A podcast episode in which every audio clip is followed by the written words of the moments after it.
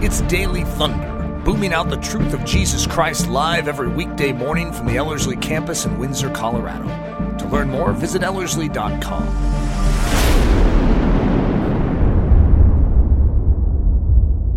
It's really fascinating to me that of those 64 times the word Holy One is used in, in, the, in, the, in the scriptures, I think over half of them are found just in the book of Isaiah.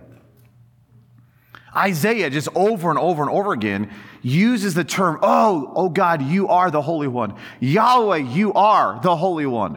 And I was pondering this late last night. I was like, I actually wonder if the reason why Isaiah was so enraptured in the holiness of God is because of the vision that he had in Isaiah chapter 6.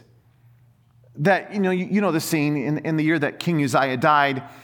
Here's Isaiah, and he comes into the temple and he sees the Lord high and lifted up and the seraphim are all there. And, and this is what Isaiah 6 3 says that the seraphim were crying out one to another, saying, Holy, holy, holy is Yahweh of hosts. The whole earth is full of his glory. And I, have mentioned this before, but do you realize biblically, God is not holy? He's not even holy, holy. Do you realize how holy our God is? That the angel, the, the angels, the, the declaration in the heavenlies is He is holy, holy, holy. And there is a triple emphasis on the holiness of our God. In other words, He is so unlike us, so unlike us, so unlike us. He is set apart, set apart, set apart. He is different and other than. And is this making any sense? That, that he is so above and he is so lofty and he is so grand and he is so pure and he is so righteous and he, he is, that the only way to talk about him is that he is holy, holy, holy. That he's not just mere holiness, he is like holiness. And so, could you imagine? Here's Isaiah, and he sees this incredible scene, and he sees the perfect holiness of God. In fact, John, I think it's in John chapter 12, John records that that who Isaiah saw in that temple vision was Jesus. So here is the Holy One. And Isaiah sees Jesus high and lifted up, and the train of the robe of Jesus is. Uh, the, the robe of, of, of Jesus is, fills the temple, and, and the seraphim are crying forth, Holy is Jesus, holy is, is our Lord, holy is Yahweh of hosts. And I think it just makes sense to me. That probably made such a deep impression on the life of Isaiah that I think is probably one of the reasons why he is the predominant user of this idea or the name, the Holy One. Why? Because, man, the holiness of God just was thundering in Isaiah. So much that Isaiah cried out, Woe is me, I am undone, for I'm a man of unclean lips, and I live amongst a people of unclean lips. And God, you've got to do something with us. Why? Because, because you are holy. Now, I, I, I want you to grab hold of this idea. God is the only one who is intrinsically holy. Uh, that word intrinsically has this idea that he is the only one in and of himself who is holy. That there is only one in the entire universe who, in and of himself, is holy. So if there is anything else that is holy, it derives its holiness from the one who is holy. But God doesn't borrow holiness. God doesn't become holy. He, in and of himself, his very nature is holy. Now, I'm going to come back to that because it becomes very important uh, as we walk into this. Uh, we have a problem, and it's the fact that we have sinned against a holy God. That, that here is this holy God who, who is lifted high and do you realize what we have done is we have spurned his holiness? We have rebelled. We have shook our fist in his face. Uh, Paul tells us in, in Romans chapter 3 that all have sinned and have fallen short of the glory of God. See, every single one of us have, have rebelled. Every single one of us has said, I want what I want when I want. See, all, all of us have, have craved independence and selfishness and sin and we've just on the holiness of the Lord. As you walk through the Old Testament specifically, it's interesting one of the ways that phrase, the Holy One, is used is in reference to us being sinners. Uh, I found this passage in 2 Kings really interesting. God is speaking directly to Sennacherib, who is the king of Assyria. And God says, Whom have you, O Sennacherib, king of Assyria, reproached and blasphemed? And against whom have you heightened your voice and haughtily lifted up your eyes? And here's, here's God's conclusion it was against the Holy One of Israel. Now, I know he's speaking specifically to Sennacherib. I, I get that. But do you realize that every time we walk in pride, uh, every time that I turn inward and live out of my own selfishness and my sin, when, when I rebel and I blaspheme and, and, and I heighten my voice and my arrogance and my haughtiness, and when I want what I want, how I want, who is that all against? Well, it's the same one that Sennacherib did it all against. Do you realize that when I sin, I, I, am, I am shaking my fist in the face of the Holy One of Israel? That he is the holy, righteous one, and I am saying, on you. I want, I, I want my own way.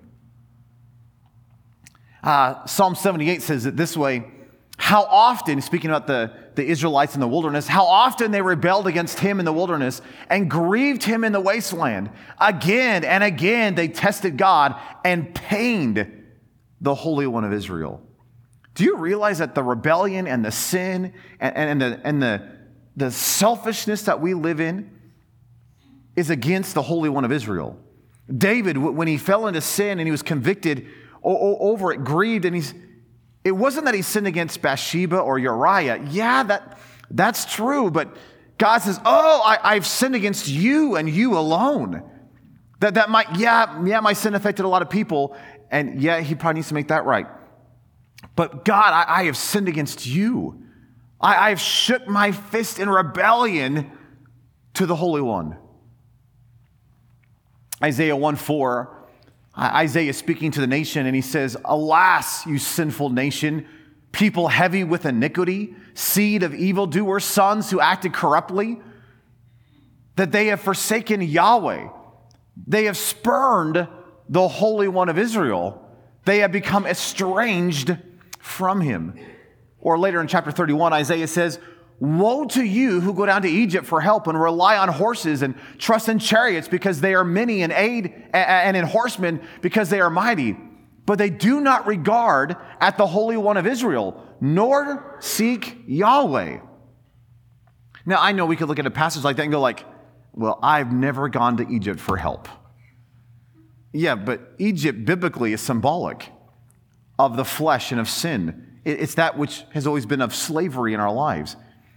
And how many times have you been in a situation? How many times have you been in the middle of, of a crisis or difficulty or hardship? And what you seek refuge, where you seek peace, where you seek solace, is you return back to the thing that has always been enslaving you, that, that place of chains, that place of bondage, and you said, Oh, I'm, I'm going to I'm gonna look for help here. Isn't that interesting how often we do that? It's like I'm in the middle of a crisis here. Oh, you know what? For some reason, I feel comforted when I actually walk in lust. Somehow I feel more, uh, you know, I feel more comforted uh, when I walk in fear.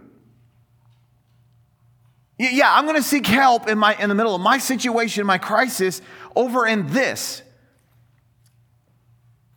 And we just neglect the Holy One, the one that actually can actually bring help and resolution and freedom and life and joy and, and genuine peace. We, we don't seek after the Lord, we seek after the, the, the bondage stuff. Haven't you done that? I've done that. And it is, ins- it is stupid. It is absolute foolishness, isn't it? But how often we just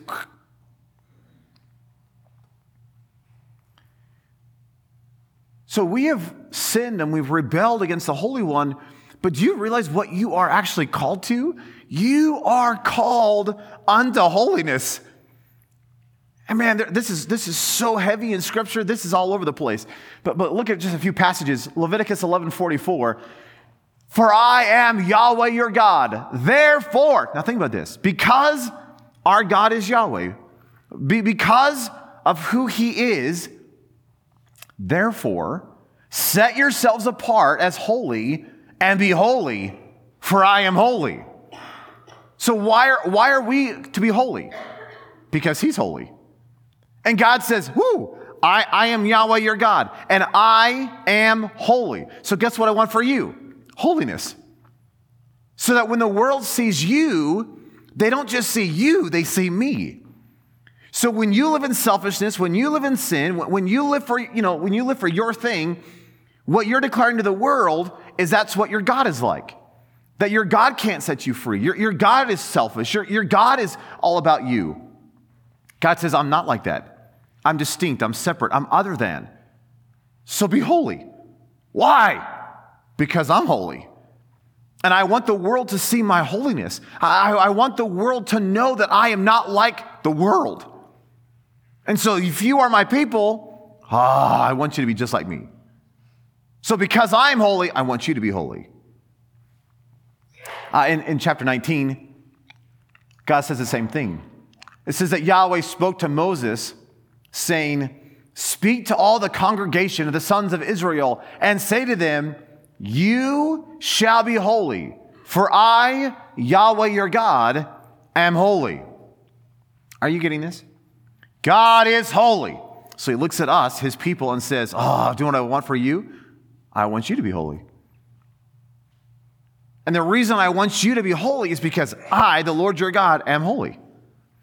Peter picks up on this in 1 Peter chapter 1, and Peter says this, but like the Holy One who has called you, be holy yourselves in all of your conduct, because it is written, You shall be holy, for I am holy. Here's our problem, though God calls us unto holiness, and so we have a solution. We have a fix to our own problem. And what is our solution? Ourselves. What is our solution? Oh, okay. Uh, God, God's called me to holiness. I'm going to grip my teeth. I'm going to pull this thing off. You can't. That's legalism. Trying in your own effort, in your own strength, in your own wisdom to live a life that you actually are unable and capable of living. Look at what Isaiah says about this. He says, For all of us have become like one who is unclean, and all of our righteous deeds are like a filthy garment. And all of us wither like a leaf, and our iniquities, like the wind, carry us away. Isaiah says, Your best attempt to be holy your, your, your, your determination, I'm going to grip my teeth, I'm going to be holy. Here, here we go. You're, uh, that attempt is nothing but filthy rags, which is a great word study if you want to flesh that out, right? Because it just it means more than just a, a rag that got thrown in the mud. It means a bloody garment you throw away. And it's this, it's this idea of do you realize the best thing that you can produce the best thing that you can reach down in your own gusto and accomplish hey, I'm to live godly. I'm to be righteous. Hey, I'm to be holy. I mean, the best attempt at that is nothing, it's worthless.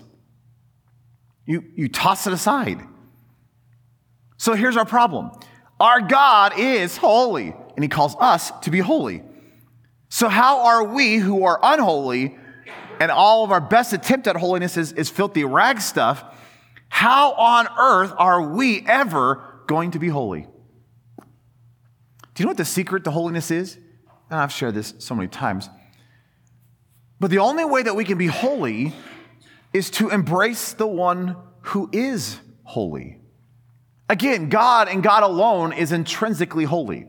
He, in and of himself, is holy and there is no one or nothing outside of God that is holy. Well, then how are we going to be holy? Let me just give you a few passages really quick. Isaiah 43 3. Listen to this about the Holy One. For I, Yahweh your God, the Holy One of Israel, is your Savior. Or Isaiah 43 14, thus says Yahweh, your Redeemer, the Holy One of Israel. Or Isaiah 47 4, our Redeemer, Yahweh of hosts is his name, the Holy One of Israel. Think about this. The one who is holy, the one whose name is the Holy One, actually wants to be the Savior and the Redeemer to get you out of the filthy rags to bring about his life in you. So, how are you going to be holy? You can't grit your teeth through this one. You're going to have to embrace the one who is holy. So, my favorite illustration of this is Moses on the burning bush. Uh, here's Moses. he's up on the mountain, and uh, you realize he's been a shepherd for 40 years, and the likelihood is that he has been on this mountain countless times. And so he's there, and he's probably here yesterday, and he's with all the sheep, and, and there's all the dead twigs, and you know, there's sheep, and they eat, and sheep do stuff after they eat. And so this, this ground is not holy. It's, it's, it's filthy. And so one day Moses is up there, and this bush starts to burn. It's not burning, but it is burning, but it's not burning, and it, that whole thing.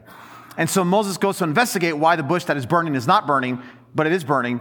And so he goes, and as he's looking at the bush that's burning, but not burning, but burning, the bush speaks, which would probably cause you to tremble a little bit, you know, if a bush started to speak to you.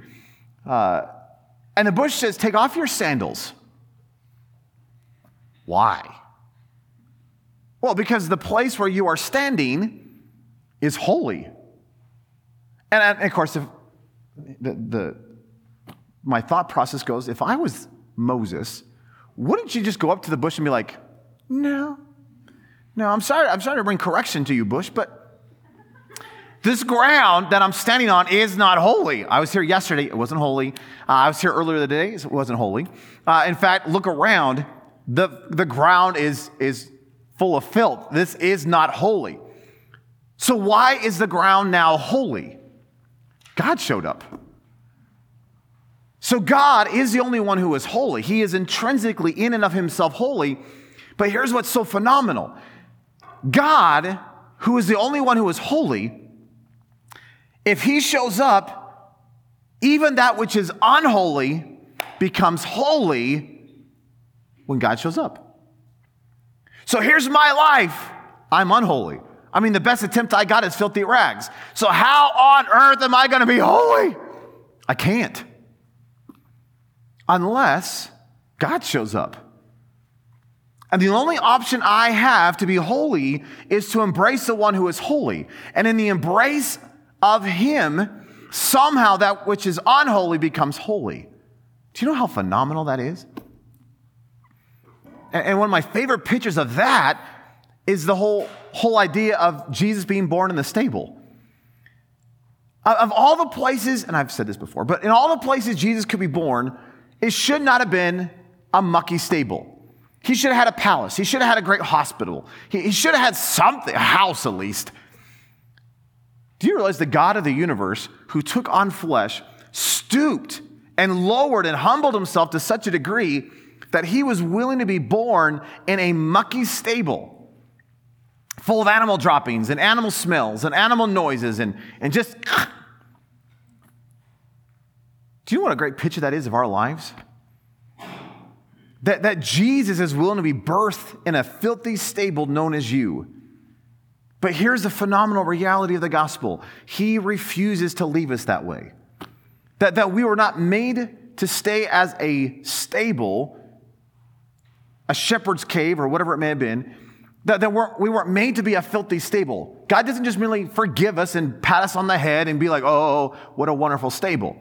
No, you are to be a temple of the Holy Spirit. Do you not know? Have you not heard that you are a temple of the living God? And folks, there is no smells in the temple except fragrance. There is no muck inside the temple. And isn't it an incredible picture of the gospel that, that Jesus was willing to be born in a filthy stable known as me? This vessel which is unholy But the moment that he shows up, that which is unholy becomes holy, and he begins to sanctify my life, and he begins to set my life apart, and he begins to consecrate my life to the point where I am not a mucky stable anymore. I am actually becoming holy because he is holy. And in the embrace of his person and the wonder of who he is, when I get tight with Jesus, my life, which is unholy, suddenly becomes holy. And that process of sanctification, we understand that's going to be lifelong. Praise the Lord. But do you recognize that you can be holy? You, you don't have to get given a sin. Hey, you, you don't have to live in the muck of the world. Yeah, you don't have to be under the thumb and the curse of Egypt and, and the depravity of your habits and your addictions. That Jesus once has set you free. Please contain your excitement. But, folks, that's phenomenal, isn't it? That you actually can be holy, that you actually can be separate and different and other than what you've always been. That, that, that a line can be drawn in the sand. And as Paul says in 2 Corinthians 5:17, that the old is gone, the new has come, and that you are a brand new creature in Christ Jesus. That there's a new creation happening. Why? Because you've embraced the one who is holy.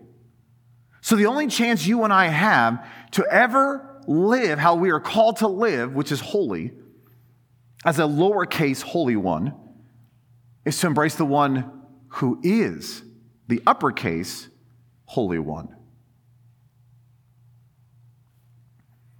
So, as an outflow of that, let me give you five quick practical thoughts. If he is the Holy One and we are called unto holiness, and the only way we can be holy is to embrace the one who is holy. What does this mean? So, five quick ideas. Number one is the idea of consecration. Uh, the term consecration is just another term for this idea of holiness, but it's this idea of to be undefiled. It means to be set apart. Uh, it means to be unlike the world. Uh, it means to be purified. Uh, we, we've heard it said, uh, I'm to be in the world, but not of the world. It's that idea. Or maybe if you want to, maybe a better way of saying it, uh, I want to be in the world, but I don't want the world's philosophy to be in me. I, I don't want the world's cravings. I don't want the world's lusts. I don't want the world's, I don't want that inside of here. That God wants a pure and spotless vessel. That, as he says in Ephesians 1 4, that, that you were chosen before the foundations of the world to be holy and blameless before him that there's something radically different going on inside of you, and we are to be different and other than the world around us. Uh, it's interesting in, when you follow the story in the Old Testament of King Josiah. Uh, king Josiah was a young guy when he became king, and the word of God was found, and it was read to King Josiah. And in the moment that the word was read to Josiah, everything began to change. And listen to what Second Chronicles 34 33 says, it says that Josiah took away all the abominations from the lands belonging to the sons of Israel and made all who were present in Israel to serve Yahweh their God. Throughout his lifetime, they did not turn away from following Yahweh, the God of their fathers. What if that began to happen in your personal life? What if, as God began to lift up His word in your life, as He began to expose the reality of truth, as you began to recognize that God has called me unto holiness, what if you would say, okay, Lord, I, I, want no evil place. I want nothing lifted up. I don't want any idolatry reigning and, and, and happening in this land known as my life. So, God, change everything. Lord, will you transform my mind? Hey, Lord, will you transform my heart? God, God, would you transform my motives and my attitudes and my thought? I mean, just will you just change everything so, so that I could wholly follow the Lord my God all the days of my life? Wouldn't it be neat if your life truly was consecrated? Well, how's that going to take place? You got to embrace the one who is.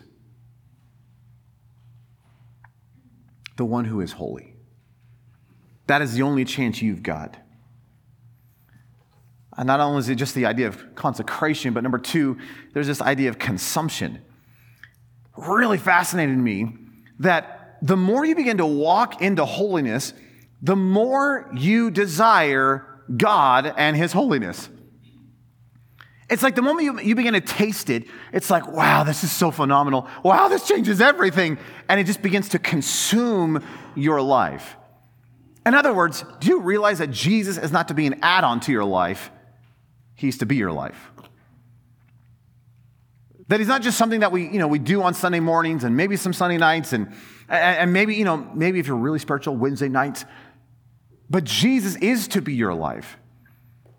And this reality that he is the Holy One, if you, if you would just embrace him as the Holy One, this will begin to consume you. It's to it's gonna start changing how you think. It's to change how you spend your time. It's to change how you spend money. It's to it's to start changing everything in your life. What you think about, what you talk about, what you do, and how you live. And wouldn't it be neat if you were consumed with the living God? If you would, as Hebrews 11:6 says, that you would actually diligently seek after him. Or as Psalm was it, Psalm 27, the Lord says, Seek my face. And I said, Lord, I, I will. I will seek your face. See, see, what if that was the consumption of your being? And maybe here's just a good question for your soul. Are you ever increasing in your love, your delight, your passion, your desire for Jesus? Because if you're like, well, you know, I'm, kind of, I'm kind of in this waning season. Yeah, you know, you know, a few years ago, woo, I was really fiery hot, but you know, I've cooled down a little bit. Do you realize that we should never be cooling down? It should only be ever ramping up and getting hotter and hotter and hotter and hotter and hotter. Why? Because there's this all consuming reality with God and His presence and His holiness that, that the more I pursue Him and the, and the more I pursue holiness and the more I pursue, it just it starts to consume me in everything I am and all that I do, then I truly begin to love the Lord my God with all of my heart, all of my soul, all of my strength. That this is, this is everything. That, that he doesn't just have a piece of my life, he is the totality of my life. So there's this idea of consecration, there's this idea of consumption. Number three, there's this idea of Christ likeness. Holiness, though it's gotten a bad rap, do you realize that holiness is merely becoming more like Jesus? He is the Holy One. So, what does it mean to, be walk, to walk in holiness? It means that I'm actually becoming ever more like Him.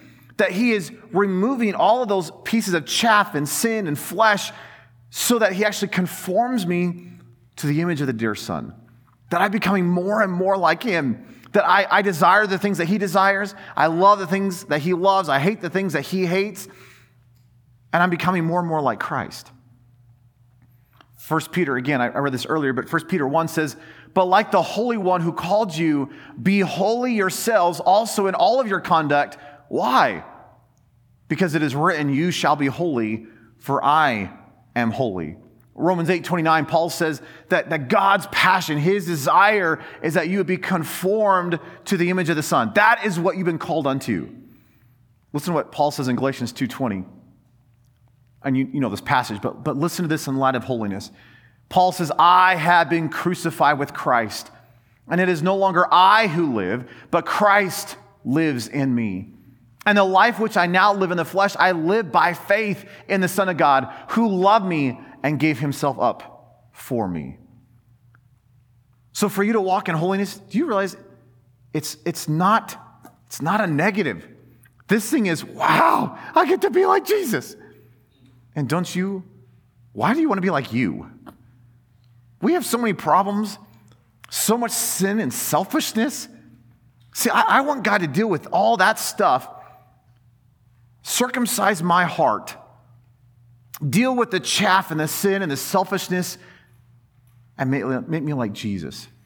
See, that's the idea of holiness. Uh, number four, there's this idea of connection. Found this really convicting last night as I was studying through some of this. Do you realize that God ties our holiness to His? In other words, the reason we are called to holiness is because He Himself is holy. But then, strangely, when you start to flesh out, okay, what does it mean for me to be holy? Well, it means for me to be like Jesus.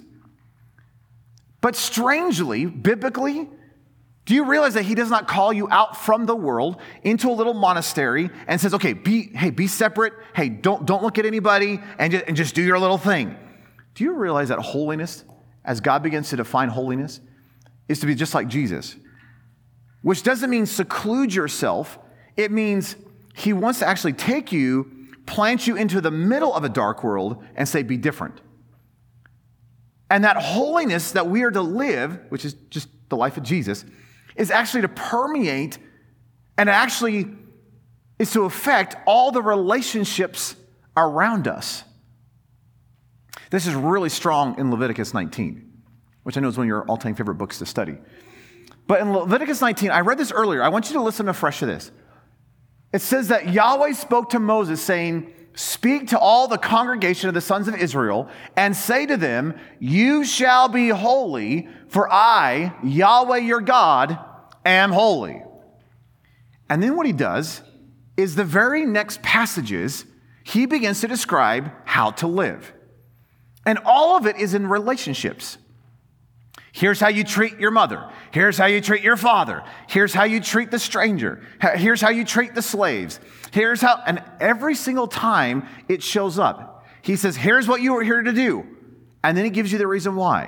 And he says, For I am Yahweh your God. Okay, here's how you're to live like this. For I am Yahweh your God. Hey, you're supposed to treat like this. You're, tr- you're supposed to treat these people like this. Why? Because I am Yahweh your God. Isn't it fascinating?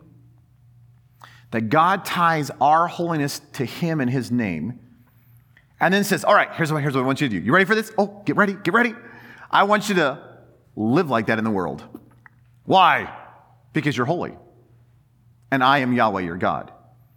And so we're not going to do this, but I would encourage you at some point today, read Leviticus 19, verses 1 through 4, verses 9 through 18. And I, I just want you to hear the thunderous reality of God saying that holiness is to affect all of our relationships.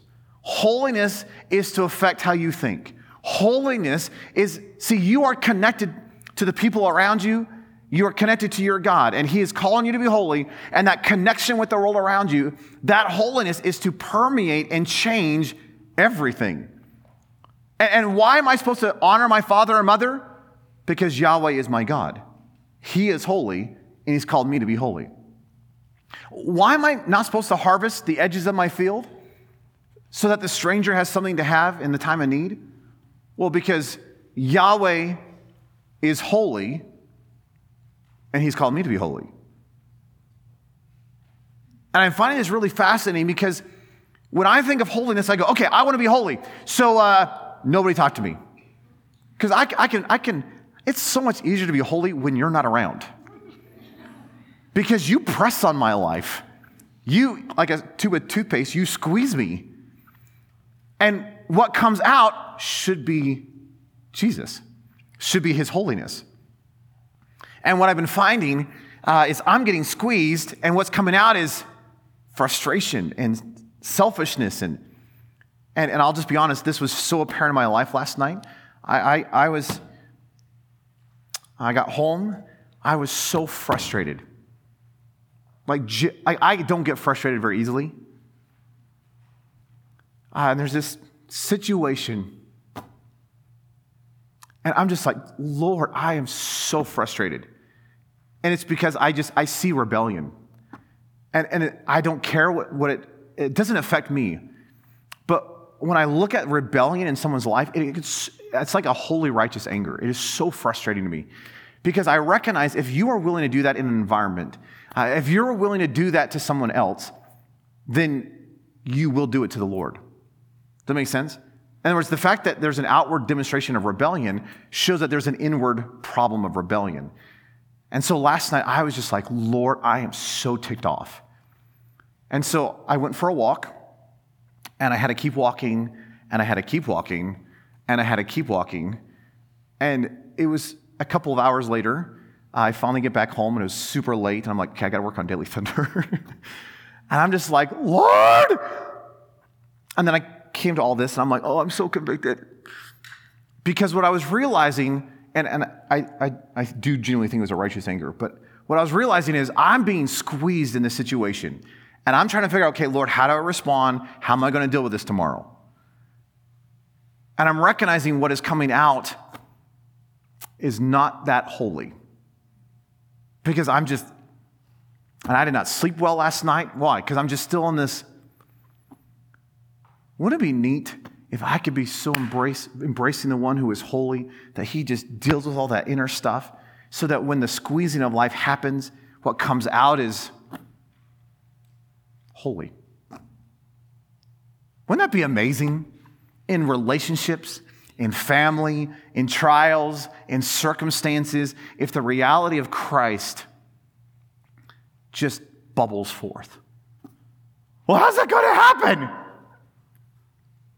I'm going to have to get tight with Jesus.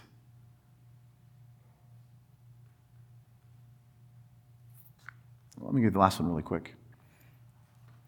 So there's this idea of consecration, there's this idea of consumption, there's this idea that holiness is merely becoming like Jesus, it's Christ likeness. There's this idea of connection that it has to affect all the relationships. And uh, we're not secluding ourselves in a little monastery. We are called to be holy in the midst of a very dark and depraved world. We're to be different, separate, other than the world around us.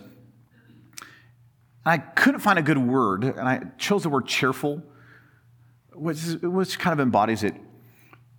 But do you realize that holiness, and I mentioned this earlier, but holiness is not a negative. See, holiness is not a list of do's and don'ts. See, if, if in your mind holiness is a negative, then you don't know what holiness is. If, if in your mind holiness is a, oh, bummer, I've got to keep all the rules, then you don't understand what holiness is. See, if you, if you see holiness as a legalistic thing or, or a restriction or whatever, you have, the, you have the wrong thought of what holiness is. Holiness does not restrict you, holiness frees you. Holiness is not a have to, holiness is a whoa, get to kind of a thing. See, holiness is not a list of do's and don'ts. Holiness is, oh, I gotta be like Jesus. And so if you come to holiness and it's a, oh, bummer, holiness is a, is a restriction, holiness is a have to, holiness is a, then you have no idea what we're talking about. Because when you get into holiness, you could look at holiness and say, oh, you're telling me I can't murder people? Yeah. Yeah, holiness says you can't murder people. But why would you be focused on what you don't get to do? Because the idea of holiness is you're actually taking on the very life of Christ, which means you're not, you're not frustrated that you don't murder. You're, not frustrated that you can't walk in sexual deviancy and twistedness. You, you don't get fr- You actually look at the fact that you're telling me I can actually walk in truth. You're telling me that I can actually walk in purity. So you're telling me that I can walk in the fullness of life. So, what I hear you saying is that if I'm holy, I get to have the abundance of joy. Uh huh. See, this is not a negative. This is a, whoa, look at all I get to have. This is, do you realize how phenomenal holiness is? You get to have the very life of Christ. Well, if I'm holy, there's things I don't get to do. But the whole purpose of holiness is that He's changing your heart and you don't want to do those things anyway. I, had this old friend who said, Yeah, I love this idea of holiness because God takes all the things that I used to like and turns them into dislikes, and all those things I used to dislike, He turns them into likes. I never liked praying for long hours. Now I love it. But I used to love my sin, and now I'm starting to hate it. See, that's holiness. So if you see holiness as the, you gotta get out, you gotta, you gotta get past that because there's a cheer and a joy and a life in the midst of true holiness. You get to be like Jesus. That's phenomenal. That you don't have to be in bondage anymore. You, you don't have to be addicted anymore. You, you don't have to live under your, the tyranny of your sin any longer. Why? Because he's called you to be holy like, like him. He's holy. And because he is holy, he says, Oh, I want you to be holy too. I want to share my life and my nature with you. So, would you come out from the world and be separate and different and other than? And, and I, you, you won't have to worry about the, strong, the stranglehold of, of darkness and death in your life. Why? Because I'm going to set you free and you can have the abundance of life. That's phenomenal. That I, I don't have to be the play toy of the enemy any longer. that I, I can live in holiness and righteousness and truth. Well, how's that going to take place? I got I got to get tight with Jesus. Because I can't be holy on my own. And the only option I have to be holy is to embrace the one who is holy. Would you embrace him? And if you would actually grab a hold of this idea that he is the Holy One, do you realize that this should, this should spring forth? This should bubble forth worship and praise. Man, this thing just go, whoa, God, you are so different. You are so, uh, you are holy, holy, holy. You are high and lifted up. Man, you're, you are so different than everything around. Man, and you've called me unto that. You're, you're sharing your life with me. Man, if you would grab a hold of that, you, you couldn't help yourself but worship. In fact, just let me just close with three verses really quick. By the, just this idea that the Holy One is worthy to be praised. Listen to this Ezekiel 39 7. I love this. God says, My holy name I will make known in the midst of my people, Israel. And I will not let my holy name be profane anymore. And the nations will know that I am Yahweh, the Holy One in Israel. Do you catch what's going on here? God says, Here's a whole world that's profaned my name and sh- shook its fist in my face and lived in rebellion. But you know what I'm going to do?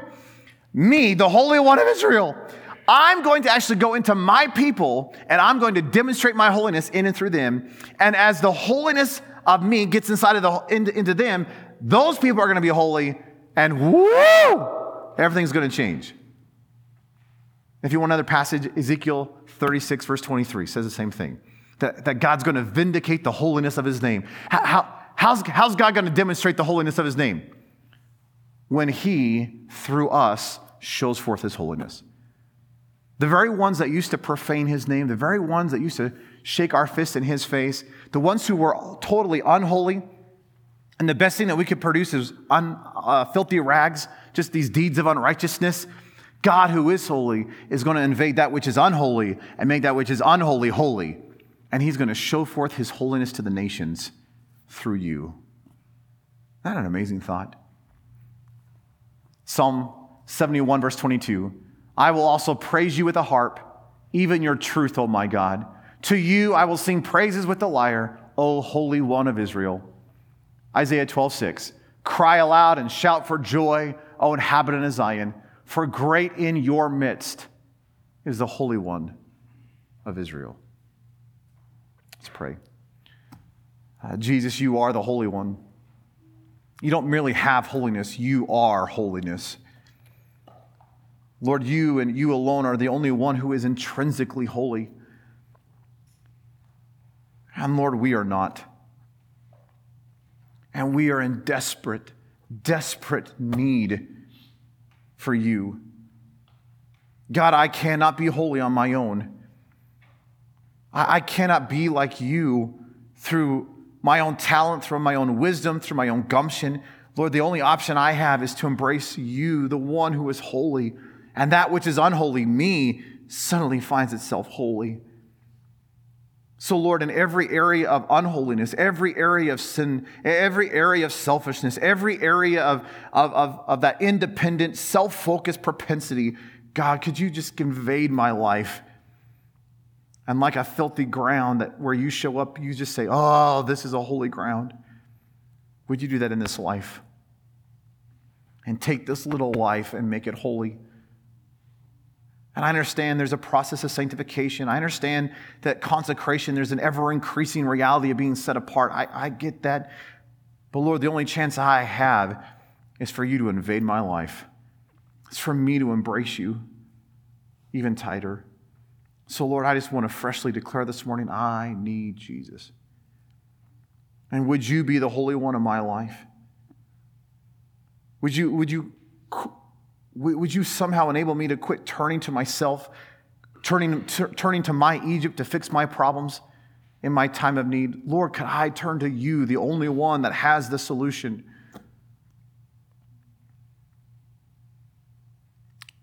Lord, your desire is to make us like Jesus. So, Jesus, could you come through your spirit and do something in us and through us that we in and of ourselves cannot do. Would you conform us to the image of Christ? And may we, like Paul, declare that we've been crucified with you, and it's no longer us who live, it's you through your Spirit living through us. And God, would, would you take your holiness and so invade your people and this generation that the nations will know that you are God because they see your holiness in and through you, through us, your people. Lord, in the midst of a dark and polluted world, may, may, we be separate, different, distinct, and other than in every area of our lives and how we think and how we talk and how we live, our motives, our actions. And may the demonstration of your life in and through us be so clear. May the light that is shining through us be just a blaze in the midst of a dark and polluted world. And Lord, this morning we do want to worship you, for you are worthy to be praised. Lord, could somehow we just see the, the benefit, the, the, the joy, the freedom of holiness. And as we somehow embrace you, could there just be something that bubbles up within us where we don't sing songs, we don't just mouth along, but wow, we just worship because you are worthy. We love you. Thank you for your holiness. In your precious name we pray. Amen. Daily Thunder is a listener supported production of Ellerslie Discipleship Training. At Ellerslie, we are laboring to rouse the Church of Jesus Christ out of its lethargy and build brave hearted Christians for such a time as this. Daily Thunder episodes are released every day, Monday through Friday, from our campus in Windsor, Colorado. And our weekly sermon is delivered live at 9 a.m. on Sunday mornings with a delayed live stream available at noon Mountain Time. Go to ellerslie.com forward slash daily to get all the details. Thanks for listening.